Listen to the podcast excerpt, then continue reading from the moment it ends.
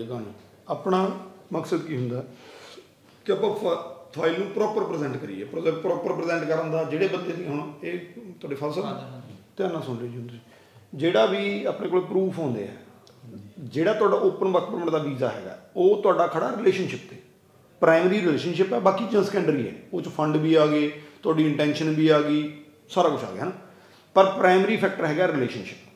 हूँ रिलेशनशिप जोड़ा है बहुत बंदे साढ़े को सौ केस पे है जोड़ा असी हूँ लाई जाने हूँ भी वो की है। बहुत बंदे मोस्टली बंदे मैं कह सकता इस टाइम मैं तो हूँ हैरानी हुई कि मोस्टली बंद का रिलेशन जोड़ा है वो लव मैरिज है काफ़ी बंद, वो वधिया चीज़ है, वो पॉजिटिव है as compared to arrange marriage, क्योंकि वो रिलेशन का कई छे सत्त साल का पुराना है, कई दस दस साल पुराना भी पुराना बट वो प्रूफ होनी चाहिए पहली चीज़। दूसरी चीज़ की हैगी जो आप हम प्रजेंट करा कि तुहाडे कोल जिहड़ी मैरिज के घट है प्रूफ तो जोड़े मैरिज तो पहले वाले है छे है तो मैरिज तो जोड़े बाद वाले है वो ज़्यादा इंपोर्टेंट होणगे अपने वास्ते, उन्होंने प्रॉपरली प्रजेंट करा। पर यह एम्बैसी का राइट है, बिल्कुल राइट है कि वो आपां तो मंग सकदे है।